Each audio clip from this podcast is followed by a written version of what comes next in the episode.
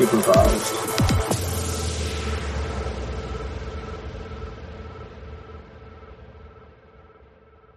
Welcome back to Season 2, Episode 3 of Stanley Cup of Chowder's Unsupervised Podcast. I'm your host, Colin Beswick, and I'm joined today by two new contributors to the podcast, both from StanleyCupOfChowder.com. We're joined first by Jason Silva, a staff writer for Stanley Cup of Chowder. Jason, how you doing? Great. How's it going, Colin?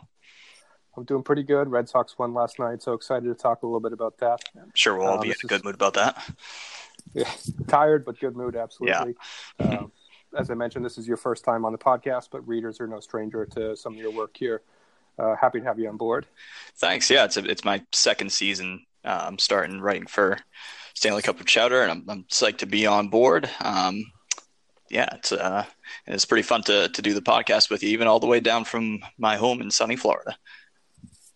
Yep. So for the for those who probably don't know, uh, Jason did move down to Florida. Uh, what was it at the end of uh, last season? I want to Yeah, say. yeah, it was in March. Yeah, Yep. So big change going from uh, New England to Florida.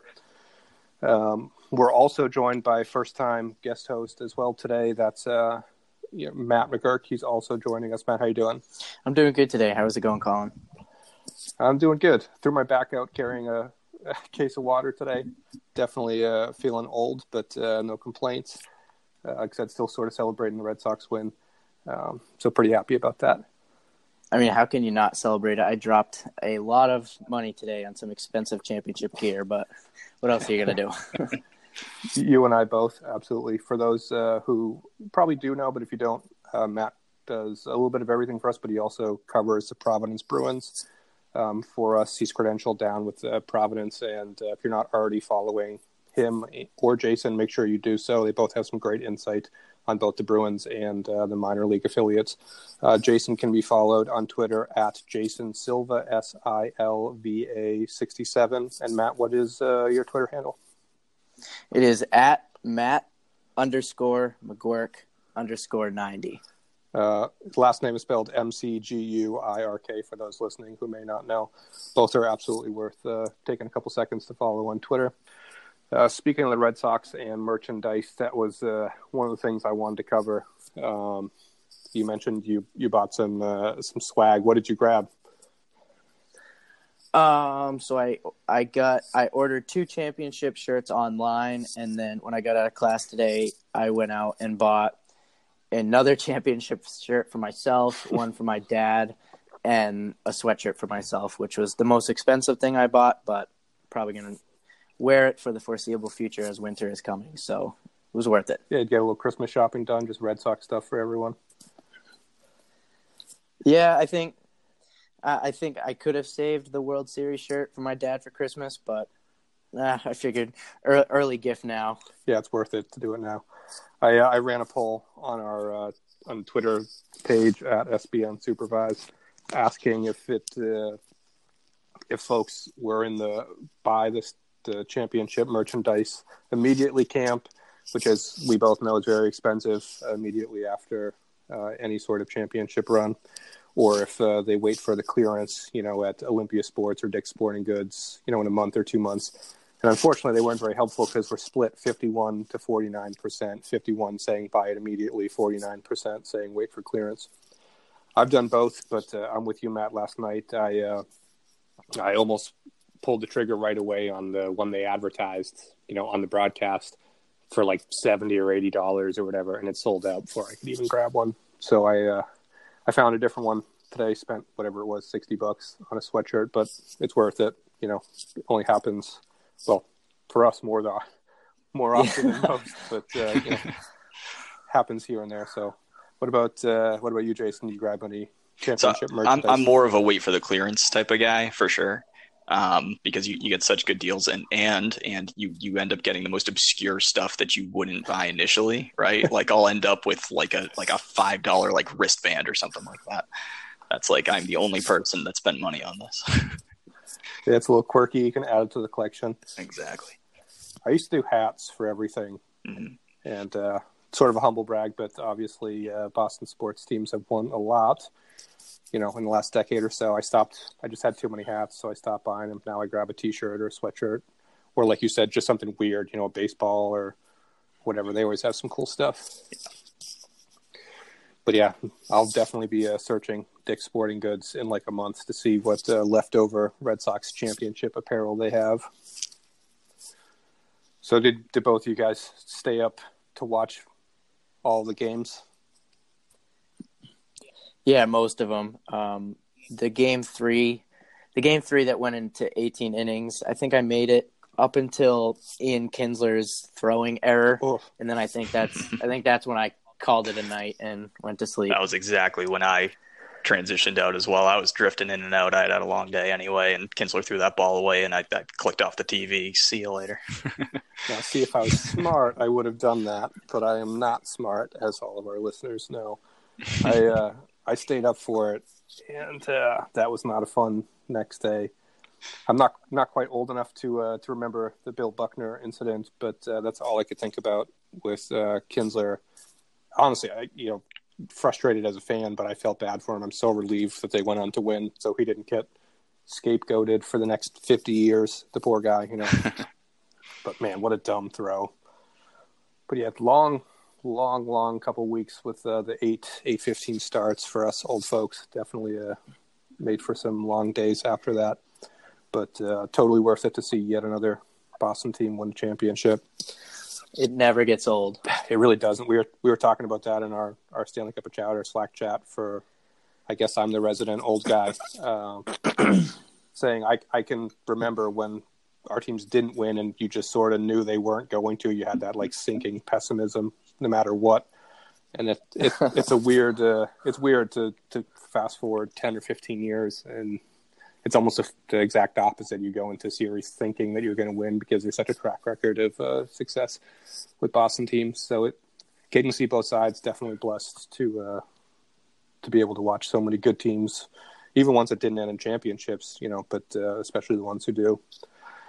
But uh, we'll transition back over to hockey. We know most of our listeners are uh, are here for the, the Bruins in particular, even if many of them are Red Sox fans. Um,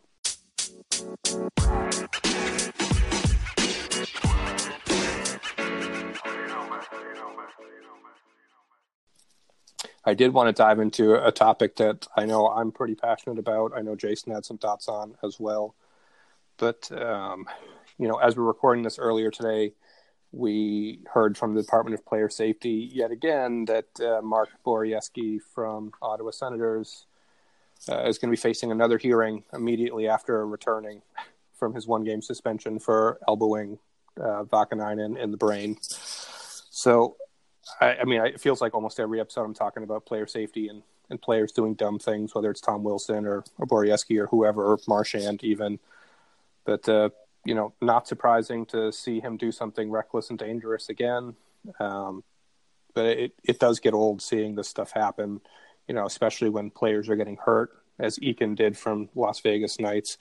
I mean, what are your thoughts on it? I, I'm sure you guys didn't love the hit, but do you think he'll get the message? You, you know, what do you think happens here? I think that that uh, with players like Borowiecki, all, all he has is is the physical game. Really, he has he has very little to add really at the NHL level other than that. And um, I think when guys are are in that spot, his all of his value and his his entire sort of reason for being in the NHL is to hit guys. Um, the question is whether or not he can figure out how to do it cleanly, which in the case of some people, it doesn't seem honestly like they care or like it's even possible. It's just built into who they are as a hockey player. So honestly, I, I don't think it's going to really particularly matter. I, I think I heard that this was going to be a phone hearing, which means that he can't get more than like five games um, out of out of a suspension on it, which isn't really a huge deal. So, I mean, I don't know. Maybe he cleans it up after, and maybe I'm wrong, but players like that tend to just keep on doing it. Yeah, I, Yeah, go ahead, Matt. Yeah. I, I don't know if it's if he gets all five games. I don't know if it's really gonna force him to change his game up a little bit more because I know there was all that news. I don't know if it was last season or the year before where he he said he wasn't going to fight as much, and now it seems like he's hitting a little bit more, but they're not exactly clean hits. And that hit on Eakin was not only just a bad hit, just the charge was was really the thing that kind of made it stand out for me. Like he took, you know, six to eight at least strides just to hit Eakin, and that was just I don't know. It, I, like I, I agree with Jason. I don't know if it's going to make him change his game up, but it, it, certainly. I mean, he's been suspended before, and it hasn't done anything yet. So we'll see. Yeah, that's uh, anytime something like that happens. You know, if you're on Twitter, you get the. Uh, I guess the nicest thing I can say is the low quality Twitter users who uh, who come out of the woodwork to to tell you how dumb you are for saying that you know a, a player might get suspended, and this was no exception. I had tweeted about uh, you know Borowiecki's hit, and of course I had Senators fans saying like, "Oh, it's a good clean hit," you know the typical stuff you see. But the the thing that it, not only with him, but it, you know with Wilson, with Kadri, with Marchand, with all of those style of players, is that the the hits just aren't necessary. Like there's a difference between you know that argument of it's a split second decision in hockey, and sometimes it is. It's a fast sport, you know, and you can miss a guy's shoulder and, and hit him in the head without intending to, you know, with a matter of inches. But to Matt's point, I mean, that charge was ridiculous. He came seemingly that was his purpose all along. He didn't need to to lay that hit at all, let alone the way that he did. And every time I see these, it's like, you know, the players cry you know that there wasn't any intent and they didn't mean to and so on and so forth. But it's hard not to think that there was when you see a guy take however many strides four or five whatever it is right into a guy. It's just it gets old as a fan of a sport and a, you know as someone who tries to uh, you know to look at the sport not only from you know a fan and media perspective but also from that of the players. You know we don't want to see any players get hurt regardless incidentally or or on purpose. With him, I, I just don't think that he's going to get the message. I don't I don't think he's quite Tom Wilson level, but I I quite frankly never been a fan of him or his playing style. I think he's the kind of player you sort of have to watch away from the play because he's always doing something a little dirty. Yeah, and his his his intent there, as as is always with with him, is it, it's he's going to hit the guy no matter what, and that's that's really kind of where the problem lies. That like he's he's coming all that distance, he's made up his mind, he's going to make the hit, clean or not. And, and uh, you know, when he just runs over a guy who has no idea it's coming, goes straight through his head, it's just, it's almost a byproduct of a guy that just is going to, you know, he, he, he, every single year he puts up between 200 and 300 hits, which doesn't happen by accident. He is just hitting guys at, at will. And, um, my, my sort of, my, my sort of prognostication is that with hits like that one in particular, where a guy's you know coming through open ice, does not see it coming, you know, either just got rid of the puck or is just receiving a, you know, a hospital pass or something like that. I think that the NHL does probably need to look at some point at, at coming up with a rule. Maybe this happens during the lockout. That's that's kind of similar to what the NFL's defenseless receiver rule is, where you just can't make the hit, regardless of if you're going to hit him in the chest or in the shoulder or in the head or whatever it is. You just can't do it. Um, because there are so many of those that result in injury, even when the hit is otherwise, you know, legal. I remember Colin Miller a couple years ago when he was with the Bruins made a, a hit like that on a on a suicide pass. Um, I can't remember the player, but it was against the Coyotes, I think, where he almost even held himself up at the end, but he still went right through the guy's head because his head went down and he knocked him out. And you know whether whether your intent is dirty or not, it's a dangerous hit, and it's probably got to be legislated out.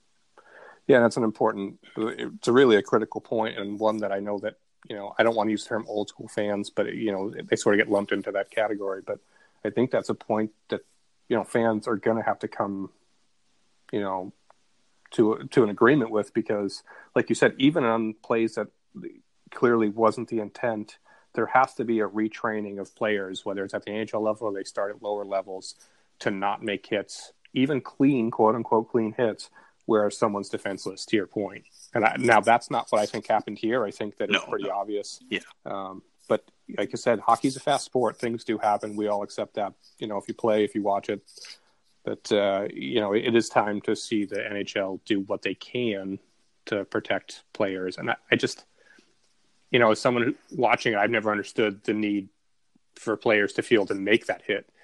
You know, like especially in a, in a, league where players are traded and they move around and it's a, it's a pretty small community. You know, why would you want to hit another player who's defenseless? You know, I, I understand being competitive and, and, wanting to hit and all that stuff too, But if you see someone across the ice and they're in defensive position, I just don't understand the urge to you know to follow through on a hit. But you know, I don't play in the NHL, so um, I may not ever understand it. I did want to point out just something without going too too off the deep end here about player safety, which I'm known to do, is that you know when when player safety released their video on the one game suspension for him for that elbowing to Vaakanainen's uh, you know face, you know they literally said quote unquote we accept Borowiecki's argument that he wasn't aiming for Vaakanainen's head, which I can sit here till you know I'm blue in the face and say I don't know I don't know how they came to that conclusion. You see it on the video that he turns, looks, and makes eye contact before doing it. So that that's one aspect. But even if there wasn't video evidence, I just don't know that player safety should be taking any player's word. You know, what I mean? like what, all due respect to him or any other player, I don't think that their word really matters. Like I don't think that any player is going to come out and say like, "Nope, was totally intending to, you know, elbow that guy in the eye socket." Like, it just it doesn't make sense to me. And this is the perfect example of it. After you know seeing the the Gary Bettman upholding Wilson's 20 game suspension, and then seeing, you know, Borowiecki complain in the Ottawa Sun about, uh, you know, his concussion issues and, you know, all of that just to come out and elbow a guy in the head and concuss him, who is still out with a concussion, and then turns around on his first game back and lays just a brutal hit to another guy's head. I mean, you, you just, it doesn't matter. It doesn't matter if it's David Backes, it doesn't matter if it's Chara or Bergeron, the most respected players in the league. It, they're you know what they say was their intent really doesn't matter. You you need to be looking at their history. You need to be looking at the play itself and make a determination on that. It it, it drives me up up the wall with player safety how they they dole out stuff. I know it's not them all the time. The CBA dictates a lot of what they're capable of doing, but in this case, just really really frustrating to see them say yep yep we totally believe you, and then he turns around and, and makes them look foolish. You know, two days later. So is what it is. I guess you know, obviously we hope that uh, Vaakanainen and Eakin both are okay. Um, as you mentioned, it, it does look like it's going to be a phone hearing, so it's uh, capped at five games. Um, doing the math, it looks like it's going to be between three and five games for him, based on the fact that he's a repeat offender and he was just suspended. They'll likely double that at a minimum, um, and perhaps add in a game for Eakin being injured. But uh, I think we'd all like to see him suspended more. I think the three of us are all sort of in that category of wanting to see harsher uh, penalties. But if they do go above the uh, the five, if they'd offered him an in person, he has the ability to appeal to an arbitrator, uh, which I'm pretty sure Bettman wants no part of after, you know, still ongoing Tom Wilson nonsense. So we'll see how it goes. And you know, I, I'm I, am i am sure you guys know by now just from our Slack group chat, but I do like you know I like aggressive hockey. I like hitting, but you know there is there is a there is a line between you know a clean play and a dirty play, and it seems that every time guys like Mark Borowiecki and Tom Wilson are you know pending a suspension for a hit, it's almost always it, well I shouldn't say almost always it, it's always for a dirty hit, and I, I don't know. I just think I do agree that something has to be done to make these penalties a little bit harsher, and like you said, Colin, I think the Wilson thing is the start of it. Yeah, I hope so. And I, you know, I mentioned it on Twitter. Uh, I don't want to. I don't want to go on for this topic too much longer here. But if if you're at all interested in how the NHL makes decisions, uh, you know, sort of behind the curtain, uh, for me personally, I find it really fascinating. Um, Gary Bettman's brief that he released on his decision regarding Tom Wilson's appeal, to me, was fascinating because it it takes you into Bettman's mindset, into you know George Parros and the player safety mindset, but also the NHL Players Association and Tom Wilson, which uh, that's maybe a topic for a whole another podcast. You know, some of the stupid stuff that they said in their uh, in their appeal. But if you're interested in that stuff, if you like uh, being informed in terms of how the, the league makes decisions, absolutely recommend that. I'll tweet out a link to that if you haven't seen it from the unsupervised uh, Twitter page. Uh, it's not too long. Uh, it's not too legalese sounding for those of you who, I think we all know Bettman's a lawyer, but uh, definitely check that out.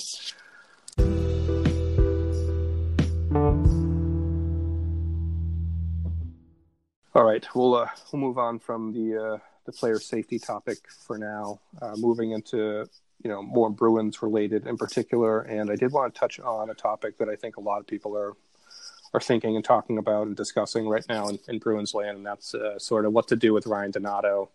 Um, I don't think it's much of a secret that he struggled this season. Uh, you know, offsides goal notwithstanding, he really hasn't looked all that good. Jason, I know you did a you did some research and you had some thoughts on that. Yeah, I, I put out uh, we put out a piece um, that I wrote just this morning. Um, recording this on Monday um, about Donato's struggles, and not just Donato, but um, but the other young kids that were sort of meant to fill the holes that were left, especially on the wing. Um, and and you know, I, just by the eye test, I think it's pretty obvious that Donato, in particular, has been has been really really overwhelmed. You know, like every shift he's out there, he's just getting beat to every puck. He's not making the right decisions. He's not putting himself in dangerous situations. Um, but I dug into just some of the numbers, just you know, to kind of confirm that. And boy, does man, it confirms it big time. Um, he is using some of the fancy stats, his expected goals for percentage is down around 30%, which is 26% off the team average. I mean, it's he's not even close to uh, David Backes is, is the, the next worst on, on the team, about 37%. Um, he's got about a 38% Corsi rating. Uh, of course, he's only got one point. Um, it's it's really, really, really bad. Um, and I know some folks pointed this out, and I probably should have acknowledged that in, in, the article that that he was actually pretty decent in the Montreal game. He might have even been the best player on the team in that game, which is not honestly not saying very much. But he did look somewhat dangerous in that game. But I, I still don't think that. Uh, I don't think that there's anything to suggest that Donato's just going to snap out of whatever it is that's going on with him. I, I, really, really do believe that he needs some time in Providence to, to iron this out and, and get get his mindset right before he comes back to the NHL. Yeah, and I wanted to point out real quick too. I mean, we're not obviously just uh, just bagging on Donato here. Um, we'll, we'll, talk about some of the younger players uh, in addition to him as well. But you know, we are like like Jason said, the numbers don't don't look good for Donato. To be frank, I mean, in virtually, I'd say almost uh, the majority of uh, statistical categories, Donato is, if not the worst, he's in the bottom, you know, three or four players on the team consistently. So it, it's been a rough start, both eye test wise, uh, you know, in traditional and, and, advanced stats as well. But for me, I, have been on the Donato, uh, you know, fan train for over two years now. But I think there are some legitimate concerns at this stage of his career with his play away from the puck. And I think I think we all know what he is with the puck on his stick. You know, I don't think any of us have any complaints necessarily about what he can do uh, you know, in those situations, but you know, along boards, uh, making space for himself. He's not quite uh, Vatrano like you know coming into the offensive zone and shooting the puck from you know 30 feet away from the net, but uh, there is a little bit of that, a uh, little bit of that to his game right now, and uh. You know, I, I know some of our fans didn't did not care for the Vatrano uh, comparison. All due respect to Frankie, but uh, you know, to me, to my eye at least, there is you know, it's not overwhelming, but I think there is some aspect of that in in the way that he plays. You guys agree with that at all? Yeah, definitely. I think away from the puck, he he's not doing enough to help create much of anything for his line mates. Um, I agree with you, Colin. Like when the puck's on a stick, you know you know what you're gonna get. Um, but I just think, and then when you look at the numbers, like Jason said, it's just things the eye test he's hasn't looked too good, and then the numbers prove that. And I think going down to Providence would be what's best for business for him because he'd play top six minutes, he'd play on the power play. Um, he he might you know that's a better way to get more comfortable playing your off wing. Um, just so many. He'll have so much more time to work on things down in Providence that he's not doing well now, and then if you look on the if you look on you know a couple months down from now, if he lights it up down in Providence, you call him back up, he translates that back up to the NHL. You know, then that that might be an experiment worth trying. Yeah, I, I, uh, it's always tough with you know a player, especially in his case where he looked good last year, albeit in, in fairly limited you know usage. He wasn't he didn't play a ton of games, but you know he showed what his ceiling could be but I think the floor sort of fell out a little bit for him so far this year. And that was a question that we did get from users who submitted. Uh, Ray Guarano was one of them who asked us if we thought that uh, stint in Providence uh, would make sense, and I, I, think it's looking more and more likely that uh, you know that's on the horizon, even after a, you know a somewhat better performance in Montreal. Um, as we learned today, there was a you know a, a handful of moves made um, where Colby Cave was recalled on an emergency recall. We're still, as of this recording, sort of waiting to figure out what's going on with that. We know McAvoy went to IR and Krug is expected back. Backes is skating but not ready. It's been a busy week, obviously, with injuries, but I do wonder at a certain point if that uh, the, the, Bruins' bottom six players uh, they make a move there either to to send someone to Providence, um, you know, or, or, shuffle up the lineup, or even for a trade because at this point I, they're really not getting much out of that uh, you know their bottom six players. And you know, like I said, to that point, it's it's not just Donato. I'm a big Heinen person as well, and I think he's looked better in the last probably two games. he's had a couple of assists. He's made some nice plays along the board, the boards, and you know he's always been fairly responsible defensively. But you know he still only has a, a handful of points. You know, and Bjork as well. I think Bjork has looked good in in places here and there. He he stands out. You know, with the eye test but then he he can disappear for long stretches of time too. And really, none of the three of them who they are counting on for their secondary scoring have really stepped up. So you know, not not just Donato, he's just been you know the one who's really I think been hit hardest in, in his sophomore year. Yeah, I think um, I think Bjork has. He, uh, we may kind of need to accept at some point that he may just be one of those streaky players. Um, he just hasn't really had many many streaks where he's put up a bunch of points. I, I think that that may come with time with him. Um, and going back to some of those numbers, he's at least at a, a, a 46% Corsi, 43% expected goals for rate um, which isn't great, but it's not as awful as Donato for sure. Um, but he's only turned it into a couple of points. Um, Heinen, I think, has largely been fine. Um, like you said, he's always defensively responsible. I think he does a lot of the little things really well, which doesn't exactly pop out on the stat sheet or um, you know in the eye test. But he's been he's been at least contributing, I think, to moving the puck in the right direction. Um, he's he's just only turned it into three points so far, but he's he's uh, he's in the black and expected goals at fifty seven percent, which is is just fine. I think the scoring will come naturally for him eventually. Yeah, I agree. And Heinen's a topic we've we've all hit on in our Slack chat um, more than once. Everyone has a, an opinion on him. It seems like I said I, I I'm big on what he does. He reminds me of uh, Loui Eriksson, which I know is a weird comparison, but um, just in like he does all of the little things quietly. I know obviously people want to mock mock Loui, and it didn't didn't turn out well, but uh, he really was a great all around player even if the offense wasn't always what people thought it would be. And I think there's a little bit of that to Heinen too, where I don't know if he's going to be a consistent, you know, 45, 50 point guy. He may be a 35, 40 point type player, but I, I you got to be thrilled with that, you know, even if that's his ceiling. Cause like I said, he's not going to let you down defensively. He does little things well and he can play on both sides. I mean, he, he's really a, you know, he can be well utilized no matter where he is. So of the three of those, he's definitely played the best to me or to my eyes, but there, there's still some room for improvement offensively. I'd like to see him, you know, start putting him a little more consistently here in the offensive column. Um, speaking of offense, though, I did mention obviously if if you're following the Bruins, the injury bug has been uh, pretty busy, particularly with the Bruins defensemen. But uh, for once, we're getting a little bit of good news in that Torey Krug is expected back. Most likely, will uh, make his season debut um, tomorrow against um, the Carolina Hurricanes. Obviously, everyone has some sort of take on Krug, you know, on one end of, the spectrum or another.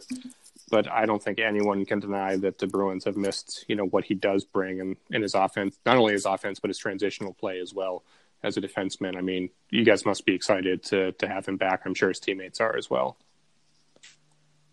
Yeah, I I love me some Torey Krug. I think I remember during during the 2015-16 season, I, I was on the trade Torey Krug train, and I wish I could go back in time and just tell myself how stupid I was because I, I, think he's.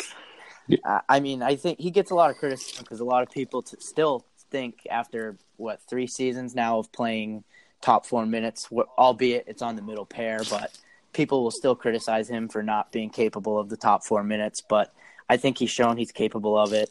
Um, he does a lot for this team, and to me, it's just like if you didn't have Krug, I mean, who who would put up the production he puts up? You would have a huge hole in your blue line, and I think he's going to help things out here. Obviously, when when he comes back, more guys get hurt on the blue line, but Krug's going to be a nice addition to have. Yeah, I, I can hear uh, Sean giving us the bruh, you know, just already when it comes to Krug. But uh, I, I've come around a lot over the last few years with Krug. Um, I just, it's hard to argue that he doesn't have value. Obviously, you know, I still don't think that he's much better than average defensively, but that's not really why he's here. Obviously, he's here to, uh, you know, to put up points and again to to help transition the puck um, from defense to offense as well. And you know, right now with a team that their secondary scoring is still largely non-existent, you know, Krejci, if you want to consider him a secondary option, I don't think we should be considering him one, but you know he's been putting up points. But even DeBrusk, who's looked good, hasn't produced.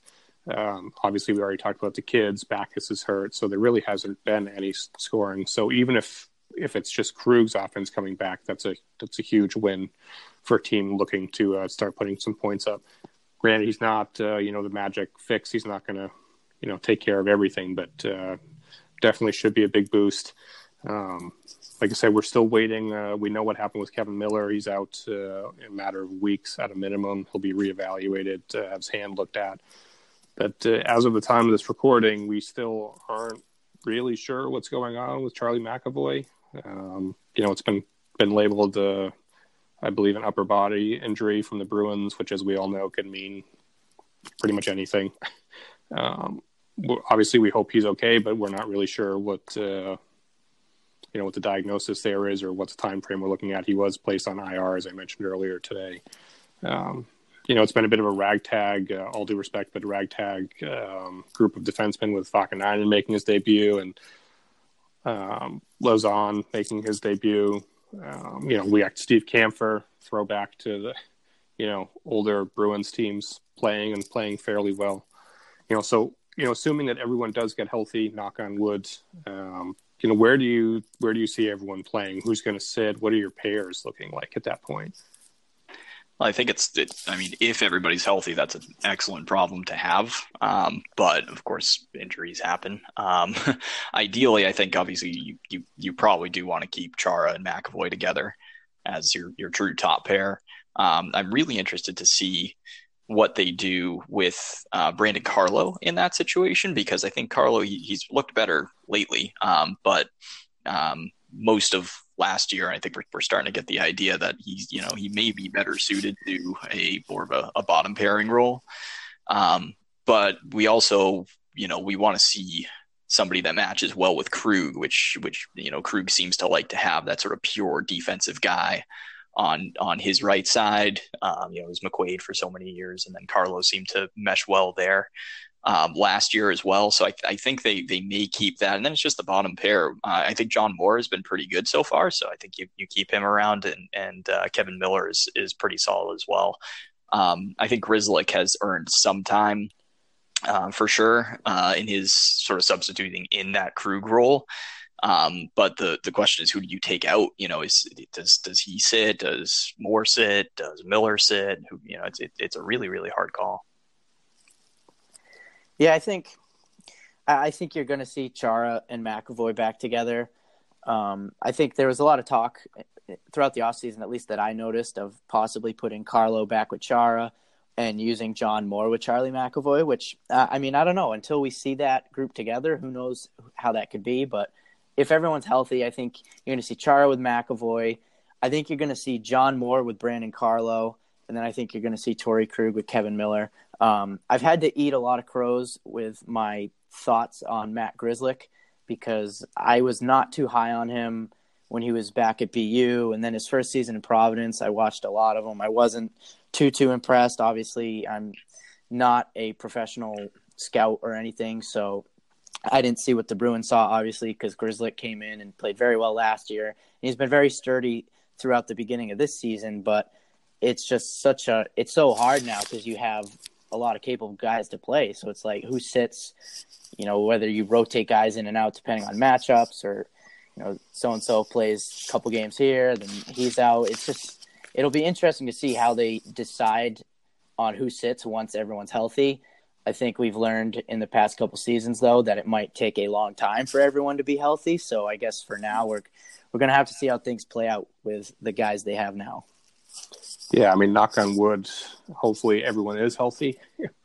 but uh, as we've seen over the last seems like two or three seasons now, the Bruins, you know, defense has been hit pretty hard uh, consistently with injuries. You know, I, this won't be the first time I mention it on the podcast, and it probably will not be the last time I mention it on the podcast. But when you, if if and when you do have everyone healthy, I really would like to see Chara sit and that's not because I'm some you know Chara hater or you know he's too old or anything. I I'm the biggest Chara guy around probably, but I think if uh, you know the Bruins have playoff aspirations, and I think we're all in agreement that uh, they do and that they think they do, you really need to rest him in the regular season. And I'm just going to keep beating that drum until Bruce hopefully finally does, and not just you know taking shaving a minute or two off his time on ice here and there. I mean, literally taking him off of the ice, as hard as that is to get Chara to buy into and sitting him, you know, when you have a John Moore or you have, you know, whoever, especially now that we've seen Vaakanainen and Lauzon, and I think Zboril looked good, uh, you know, pre-injury as well too. You know, you have the players that are available to eat up some minutes. You know, use them so that when the playoffs come around, you know, Chara at 907 years old is not going to be exhausted by you know the third game in the first round and that's I th- not. I think you can you can also just use it's it, assuming everybody's healthy. You can also just use that the sort of like seven legitimate defensemen as a way to rest everybody. You know, you can rotate a new guy in and out of the lineup every single night if you want to. Yeah, I, I I'm honestly a huge you know proponent of that. Like I said, you have these players. You paid to bring John Moore in, you know, for five years.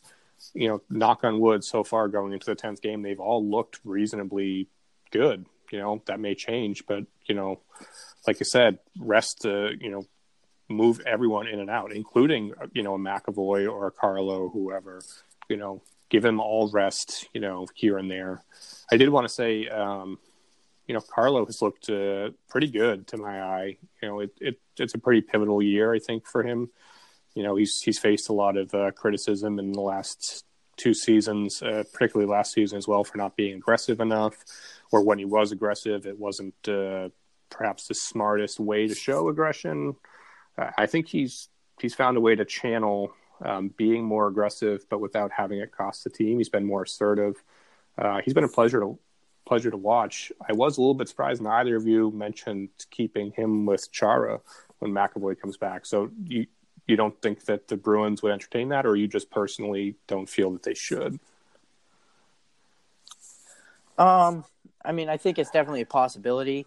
I think Carlo's shown the past couple. He's played very well the past couple games, and I'm sure a lot of people will say that's because he's back with Chara. Who knows if that's the case? But uh, I think for now, like uh, until like you really have to put Carlo back up with Chara, and, or if you're forced to because of other injuries or anything else coming up in the future, I think Chara and McAvoy have been a good pair, and I, I just can't see them breaking that up.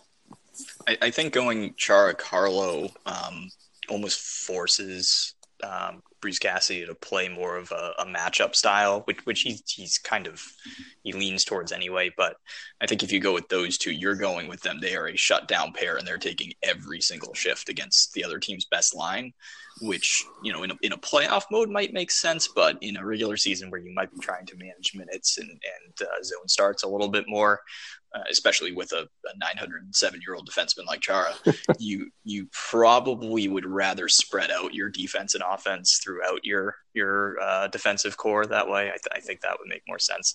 And, and, while we're on on Carlo, before we move on, I just have to make a request to Bruce Cassidy, who I'm sure listens to our podcast. Please, no more Brandon Carlo in three on three overtime, please. Yeah, you got to draw a line somewhere. exactly. he looks good. It's a hard. Uh, I agree. That's uh, probably not the best situation for uh, for Carlo. And uh, but again, you know, he's looked good. Hopefully that continues. And like I said, hopefully the Bruins uh, defense gets healthy, um, you know, sooner rather than later here, um, so we can see this team sort of at full strength as we move forward. Um, we will transition a little bit into. Uh, I did want to talk about where the Providence Bruins are.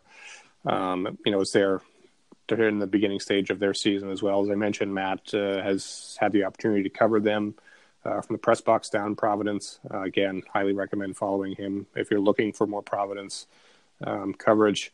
You know, we'll just get a couple thoughts from him on you know how they look, if anyone stood out, and uh, I did want to ask about one player in particular uh, as well as we get into that. But uh, Matt, did you did you have any high level thoughts on how Providence has looked?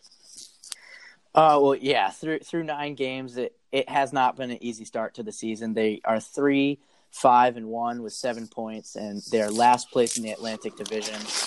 Um, I just think they're they're a very young team this year. Um, they do not they they definitely miss Austin Czarnik and Kenny Agostino. Um, then they and because they were you know the top two point producers on the team last year, but then they also missed some quality veterans in Chris Porter and Colton Hargrove, who were very effective penalty killers and key bottom six forwards for I think Porter played two seasons and, and Hargrove was here for a little bit more than that. So I think when you lose some guys like that, you need to try and replace them. And I think we all know that the third line center battle up in Boston, you know, between, I, I don't really think, I, I don't want to mention Studnicka because he went back to juniors, but between JFK and Frederic, I think when they got sent down, people were thinking of maybe them carrying the offense over the start of the year in Providence, and that has not been the case. You know, Colby Cave has 10 points through eight games to lead the team. Um, Cameron Hughes, the rookie, has eight points. And then their top four, so their top four point scorers are Colby Cave, Cameron Hughes, Anton Blidh, and Mark McNeill. It's not JFK, Frederic, Senyshyn, so and Cehlarik, you know. So it's it's kind of like the young guys got a little bit cold here at the start of the year, and if not for the veterans who've stepped up, you know they their record could be worse than it is. Um, again, it's only nine games, so there's still plenty of weekends left in the AHL this season. Um, but guys, I think young guys are coming around. I know last weekend when I was at the the game they were playing Bridgeport, Trent Frederic had an awesome game, was the first star. Um, Zach Senyshyn really looks like a, a more complete player this year. Um, and he's a lot more effective coming off the wall in the offensive zone as well, uh, which is one thing I I personally, to me, I'm not a pro hockey scout like I say all the time. I didn't think he was very good along the boards last season, but it seems he's kind of bared down in that regard. And then just other guys who kind of come into form. You know, Jeremy Jeremy Lauzon got called up, but I was been very high on him. I think he's a very sturdy top four defenseman for them. Um, and then Connor Clifton, who is a guy I, I talk about all the time. I don't think he's going to ever translate his game to the NHL, but he's been very effective for Providence, very fast skater all around the ice. Um, and then the goaltending, you know, Dan Vladar has been, been very good in Providence. Unfortunately, he had a tough loss in the home opener this year. Um, and then Zane McIntyre is still there. Um, I think we all know Zane McIntyre has regressed a little bit, but if he can kind of bear down and get his get his game back, and if Dan Vladar can continue to just be pretty dominant in the AHL, which he has been for the most part, I think the P Bruins have the pieces to turn around. It's kind of just the question is, you you know, when are these young guys gonna get it? I guess, if, for lack of a better phrase. Maybe a little injection of Ryan Donato might help them out too. Yeah, I, I, I honestly agree with that. I think Donato, like last season, Danton Heinen made the Bruins, got sent down for a weekend. I think he exploded for like five or six or even more points. He he had quite a few games in two or three, quite let me rephrase that. He had quite a few points in just two or three games, and then he came back up to Boston and was very good. So I think uh, Heinen's, uh, geez, I can't talk. I think a Donato stint in Providence would be very beneficial for him and the Bruins.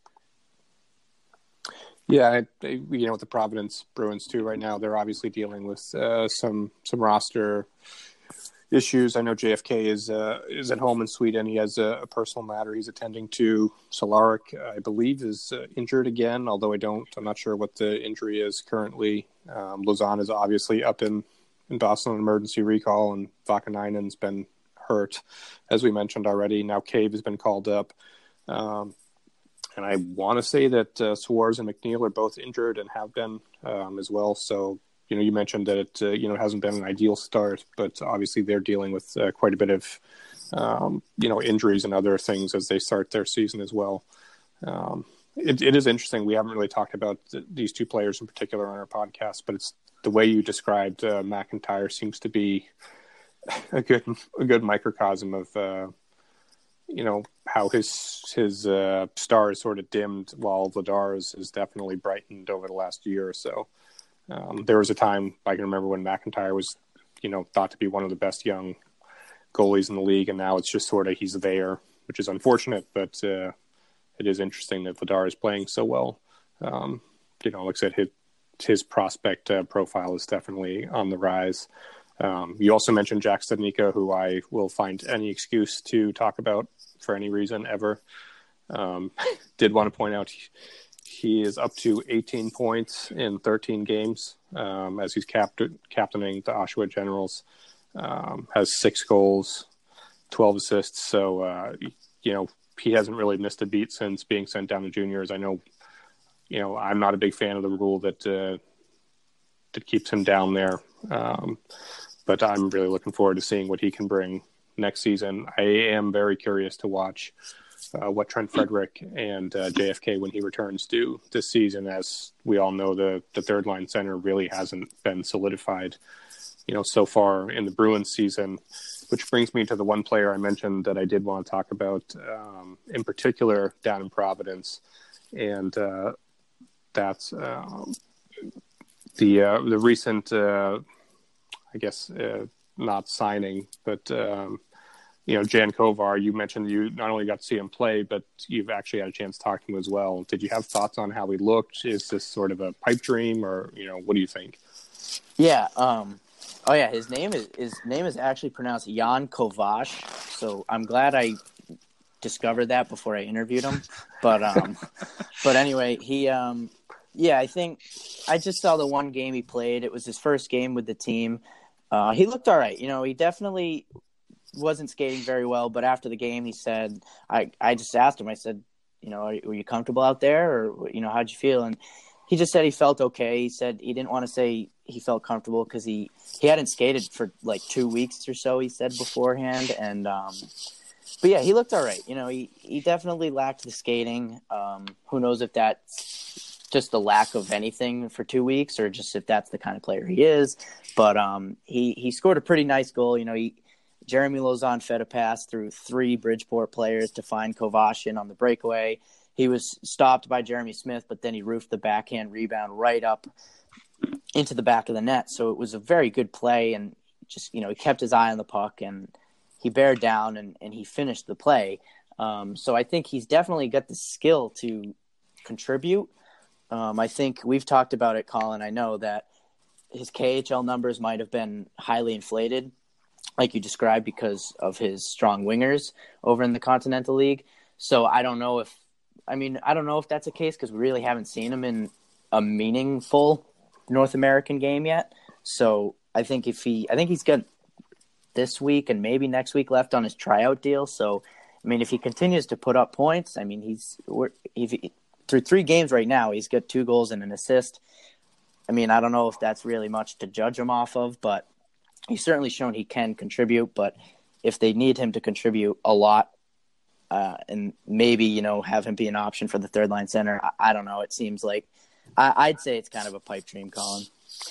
Yeah, I mean, the fact that we're we're sort of grasping at straws for that uh, you know mystery player to fill in in third line center sort of tells us what we need to know. But um, you know, for those who aren't super familiar with him, um, you know, as Matt mentioned, he, he played in the KHL um, where he put up. He was one of the best forwards in the league, legitimately. Um, but as Matt mentioned, there those who cover the league much more closely than we do, obviously, thought that uh, a lot of that was as a result of pretty high quality of uh, teammates on his line. Um, you know, prior to his last season there, he was routinely putting up between 50 and, and high 60s in points, and then you know when his, his line mates left, he dropped down to 35 points. He's only 28. He's not uh, he's not ancient by any means, but uh, that's a bit concerning, obviously, and he didn't work out with the Islanders. You know, refused to to be sent down to Bridgeport as well. So it's been an interesting few months for him uh, here in North America.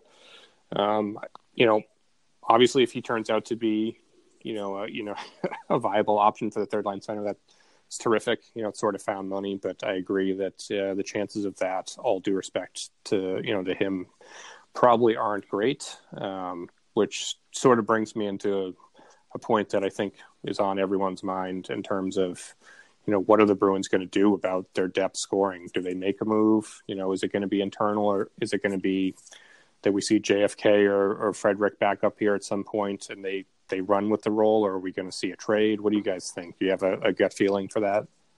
I, I don't personally see how they can really kind of internally improve their depth scoring, like like making a you know Providence call ups and, and that sort of thing, because I just don't think that they, they have anybody that high end scoring wise in Providence that that's anywhere you know in, in, in the range of, of NHL ready or uh, ready to contribute significantly to the scoring. Um, I think we could see Frederic at some point for sure in, in that that three C role, but I, I, I, don't I don't know if he's going to make that big a scoring difference anyway. I think it's it's largely going to come down to having a bit of patience with um, you know some of the players we were talking about earlier, with you know getting Donato back in the right uh, mindset, uh, getting better contributions from Bjork, um, seeing Heinen increase his his scoring output, um, you know playing playing uh, whichever side and whichever role he ends up being. And, and a lot of it just kind of comes down to finding the right line mixture um, in the NHL. Not, not, maybe not necessarily bringing a Providence guy. Um, I think you know trades. I mean, you could see something at some point. It just just seems a it seems a ways off while while this team is still kind of figuring out what it is, uh, especially in, in, the bottom part of the lineup. Um, the depth scoring, I think we all know it hasn't been where it is, but I, I agree with Jason. I think they're going to be patient with guys like Heinen and Bjork and, and Donato if he stays up. Um, and I think when David Backes comes back, I think you're going to see him inserted into the third line center spot because I don't really think they have many other options. Um, Sean Kuraly, his experiment there lasted a game or two.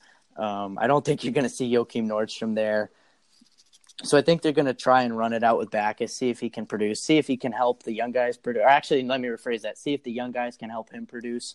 Um, so I think they're going to be patient. I just can't see them making a uh, making a trade just yet. I think if we get a couple months from now and and things aren't where they need to be, and guys in Providence aren't performing where the Bruins had hoped, I think you could see a trade made. But I think for right now, I think they're going to be patient with what they have. Yeah, it's sort of a catch twenty two. Is that if, even if they wanted to make a trade, they're obviously not dealing from a position of strength when the likely trade pieces in Donato or Heinen or Bjork aren't playing well. So it's, it's sort of a tough call. Like I said, I think the most likely uh, scenario is that they sort of just play on and hope that um, someone can sort of uh, step up there. But uh, we'll see. You know, it, it's easy to lose track of just how early in the season it is. You know, two months from now, we may not even remember that this was such a big deal uh, at the time. Obviously, it's a long season uh, things change. So hopefully, uh, you know, like I said that the kids will play a little better, and whoever it ends up being, whether it's Backes or Nordstrom or Player X, that they're able to uh, find success there. Um, I did want to touch on, or, or more accurately, um, both of you wanted to touch on Rask uh, and Halak. Everyone who's ever listened to me on here on Twitter knows my thoughts on it, so I won't really chime in. But uh, I know you both had some thoughts you wanted to share on that. Yeah, uh, last week uh, in uh, the episode you did um, with uh, with I think you were talking uh, to Sean at that, that that time. You asked, "Is there a goalie controversy?" and and and all of you guys said, "No, there is no goalie controversy." Um, I think that is that is slowly developing, and I think it might be fair to say that there there is something of a controversy, and we don't really understand who the number one goalie is right now um, just because Halak has been so clearly better than Rask so far. Um, and you know this this last weekend kind of you know furthered that storyline for sure. Um, but I also just want to say that like not knowing who your number one goalie is not necessarily that's not necessarily a bad thing when you have two guys who can be number one goalies and you can you can ride whichever one is hot um, and make your judgments on a on a you know game to game basis. Um, I think the, the one thing we have to say is that they did a great job finding Halak at a pretty reasonable price and upgrading over Khudobin. Um, and I, I, I really, really hope that that continues and, and Rask raises his play back to that sort of, you know, 913, 915 save percentage area. Uh, sorry, Colin, I know you hate save percentage, but you know, just to basically get him back to where he typically is, which is kind of an average, you know, the average starting goalie. Having two guys that can get the job done, or or at least be satisfactory in that behind a good defense, can make a really, really big difference in this league. Yeah, I'm 100% fine with riding Halak while he's hot. I think I think we've all mentioned in our Slack group chat before that that might be that might be what is best for Tuukka Rask. Even like give him some extra time off at the beginning of the season because we all we all know from the past couple years he gets hot in the middle of the season and and carries it into the second half. So if you can maybe delay the start of Rask getting hot for a couple weeks, I think that might help the Bruins if if that makes sense, of course.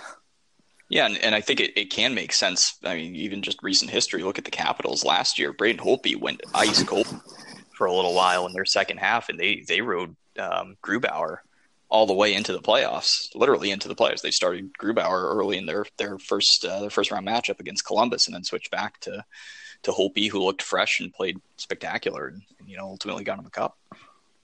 Yeah, I, I, think a lot of fans have trouble sort of thinking past this from like a, a non like binary viewpoint. You know, you can both say that you know one Halak has been better, two Rask has struggled, and three that it's still a great thing that they have two good or very good goaltenders. You know, however however you see them. Uh, you know, in the stable, so to speak. You know, obviously Rask is not playing well. You know, anyone who says he is, I would question their judgment, frankly. Um, but again, I don't think that any of us really expect him to to play at this level. You know, going forward, I think you know he's already showed some signs of, uh, you know, sort of finding his his normal mark, like you mentioned, around league average. Um, but you know, it it's uh, you know weird term maybe to use, but it, it's still a blessing to have both guys who can carry you at stretches, and whether or not Halak continues to play it, I want to be clear about this. Halak has been a top five goaltender in the league through nine games or whatever it is we are here. I know that there are many who want to discount what he's doing or say you know it's short sample sizes or whatever. I don't know that he's going to be a top five goaltender all year, but I think people are sort of missing the whole forest for the trees here, saying that he's just going to you know crash and burn at some point in the season. He's been a starting goaltender the majority of his career. If you look at you know, and I, I hate using wins and starts for goaltenders, but if you look at Tuukka and Halak's career numbers, they're virtually identical. So I it, it frustrates me to no end when I see people say like, "Well, he's the backup, so this is going to happen," and Rask's the starter, this is what's going to happen. Like at this point, I think it's fair to kind of throw out both of those terms. Like you sort of have a one A, you have a one B. There isn't really a starter or backup for the time being. That may change. Rask may, you know, go on a you know hot streak, and all will be right back in Boston again. But uh, just had to get that out of my system a little bit there. So what you're saying is that Halak is going to win the Vezina. yeah. yeah, verbatim. That you heard it here first, first folks. Yep. The same day, the same day Adam McQuaid finally wins his Norris Trophy. Well, he's deserved that. Overdue. Yeah. yeah. they should just rename that trophy to the Adam McQuaid block shot with his face and neck trophy. Yeah. The, the McQuaid Warrior Trophy. Yeah, I mean, I, you know, we it's talking about goaltending is one of those things where like I think you know maybe it's just me, but I am simultaneously frustrated by the constant conversation around it, but also like I feel this like undying need to scream from the rooftops how bad some of the discussion is around it. So it is interesting that we're seeing sort of you know not only fans but media come around to the fact that uh, you know Halak is for the time being the starter he's going to get the start here in Carolina. So, like I said, I hope both of them play well. At the end of the day, that's really what it's about. Um, that's what you should be rooting for. But uh, it's been a very interesting start to the to the year when in terms of Bruins goaltending. Um, did want to just one more topic that we wanted to touch on too just real quick is the upcoming schedule for the Bruins. We'll just take a, a, lightning quick run through what they're facing. I already mentioned they're going to be playing Carolina to close out the month of October. Carolina is surprisingly uh, pretty good to start the season. Um, you know, they're not really world beaters, but uh, they're among probably the top 10 teams so far in the season. So that won't be, you know, necessarily an easy game by any stretch of the imagination but then moving into their next game is uh, you know a Saturday night game against Nashville, and Nashville is probably the best team in the league right now. Um, that to me is one I've had circled on my calendar for you know the last month or so at this point because outside of the Capitals, it feels like the Bruins haven't played any truly truly good teams so far. I mean, they've faced some hot teams, but you know Nashville is the cream of the crop, along with you know Toronto, Tampa Bay, Winnipeg. So I'm really excited to see them play against uh, them. They follow up a few days later against Dallas, um, and then Vancouver on the eighth, followed by their first game of the year against Toronto Saturday night on the tenth at seven who will be without Auston Matthews, and it's looking more and more likely that uh, Nylander will still not be signed at that point, much to the detriment of my fantasy team. Um, so that'll be an interesting matchup for the first Bruins Leaf game of the year.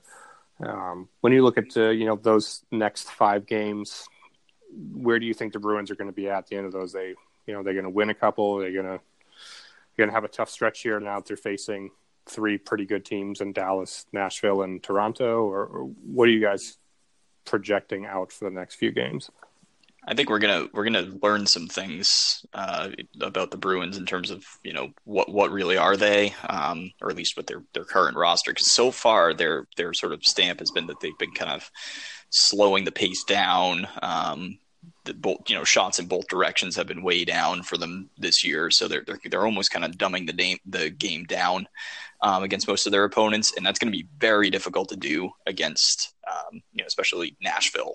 Um, Carolina plays at pretty good pace. Dallas has gone back a little bit to that run and gun style. Um, don't know about Vancouver, but certainly Toronto you know they can put up the points. So I think it's going to be I think it's going to be fascinating to find out like can they slow those teams down enough you know to let the first line do its thing? Um, can they get some depth scoring in there? Um, personally, I think that if if they come you know through these next like five games that that you mentioned there, and you know get something like you know like six points out of it, I'm fine with that. Um, especially if you can take anything out of Nashville on the road, I'm totally fine with that because that team is awesome. Um, but I'm, I'm more interested to see just the, the type of games that they end up in. Yeah, the next stretch of games certainly starts with a pretty good test against Nashville on the road. Um, I think that might be the toughest game out of the next week or so. Um, just because, like you said, Colin, Nashville is probably one of the best, if not the best team in the league. Um, and the Bruins really haven't played any good teams. I definitely agree with that. So I think Nashville is going to be a tough game. Then you got Dallas at home. It seems that in the two games the Bruins play against Dallas every year, I feel like they always struggle against them at home. So I don't know if like they get over that this year or not, but it's it's I think there's a good opportunity here for the young guys to kind of step up and the team to start playing better. Um, just a question of whether or not they can put pen to paper and do it is I guess that is remains to be seen just because it's kind of like the first tough stretch the team's going to have this season. Yeah, and that's that's partly why I wanted to bring it up too. Is I think if it doesn't go particularly well, and I think if we're being realistic, there's a there's a very solid chance that it doesn't. Again, I don't mean to be Debbie Downer or whatever here, but the Bruins really haven't played that many good teams, and when they have, they've it hasn't been great. I mean, Washington obviously you know blew their doors off uh, to start the season, and you know so if it doesn't go well, I think we're going to start to hear the narratives get cranked up uh, quite a bit higher, and maybe a little bit of panic uh, in in certain segments of the fan base, despite it being a little too early, in my opinion, for that. But you know, no matter what, I think it's going to be a great uh, sort of measuring stick early in the season to see where they uh, where they're at. Um, but you know, at least in my opinion, if they don't start getting secondary scoring, I don't think much of it's going to matter. The Bergeron line, in my opinion, is the best line in hockey, but they can only do so much. You know, a one line team is only going to carry you so far, especially against teams that are, you know, have depth scoring like Toronto, even with Matthews and Nylander potentially out. They still have Kadri and Tavares and on and on and on and on. So you're going to need more than just the Bergeron line so I'm looking forward to it. It's always good to have good hockey on the uh, you know on the docket here as we uh, get sort of into the you know into the NHL regular season. Um, we will wrap up the podcast at this point. I wanted to thank uh, both of you for joining us again. Follow both of them on Twitter if you aren't already. Um, Jason again can be found at, at Jason Silva sixty seven. And Matt, you're gonna have to give do yours because I forgot yours again. Yeah, no problem. you can get me on Twitter at Matt underscore McGuirk underscore 90. McGuirk is spelled M C G U I R K. Um, thanks for having me on, Colin. I had a lot of fun talking with you guys, and I'm excited to do it again in the future. Yeah, absolutely. Appreciate both of you joining me. As for listeners, as always, thanks for tuning in. Um, make sure to subscribe to us on your favorite podcast platform, whether it's Spotify, Google Podcasts, iTunes, Anchor, whatever it may be. We're on virtually everything. If you have a couple seconds, if you can leave us a review, we'd uh, much appreciate it. Um, if you are not already, for some reason, following um, the web uh, us on Twitter, it's at SB Unsupervised. Uh, feel free to do that. As always, we're open to suggestions for topics in the future. We appreciate you listening, and thanks a lot. Bye bye.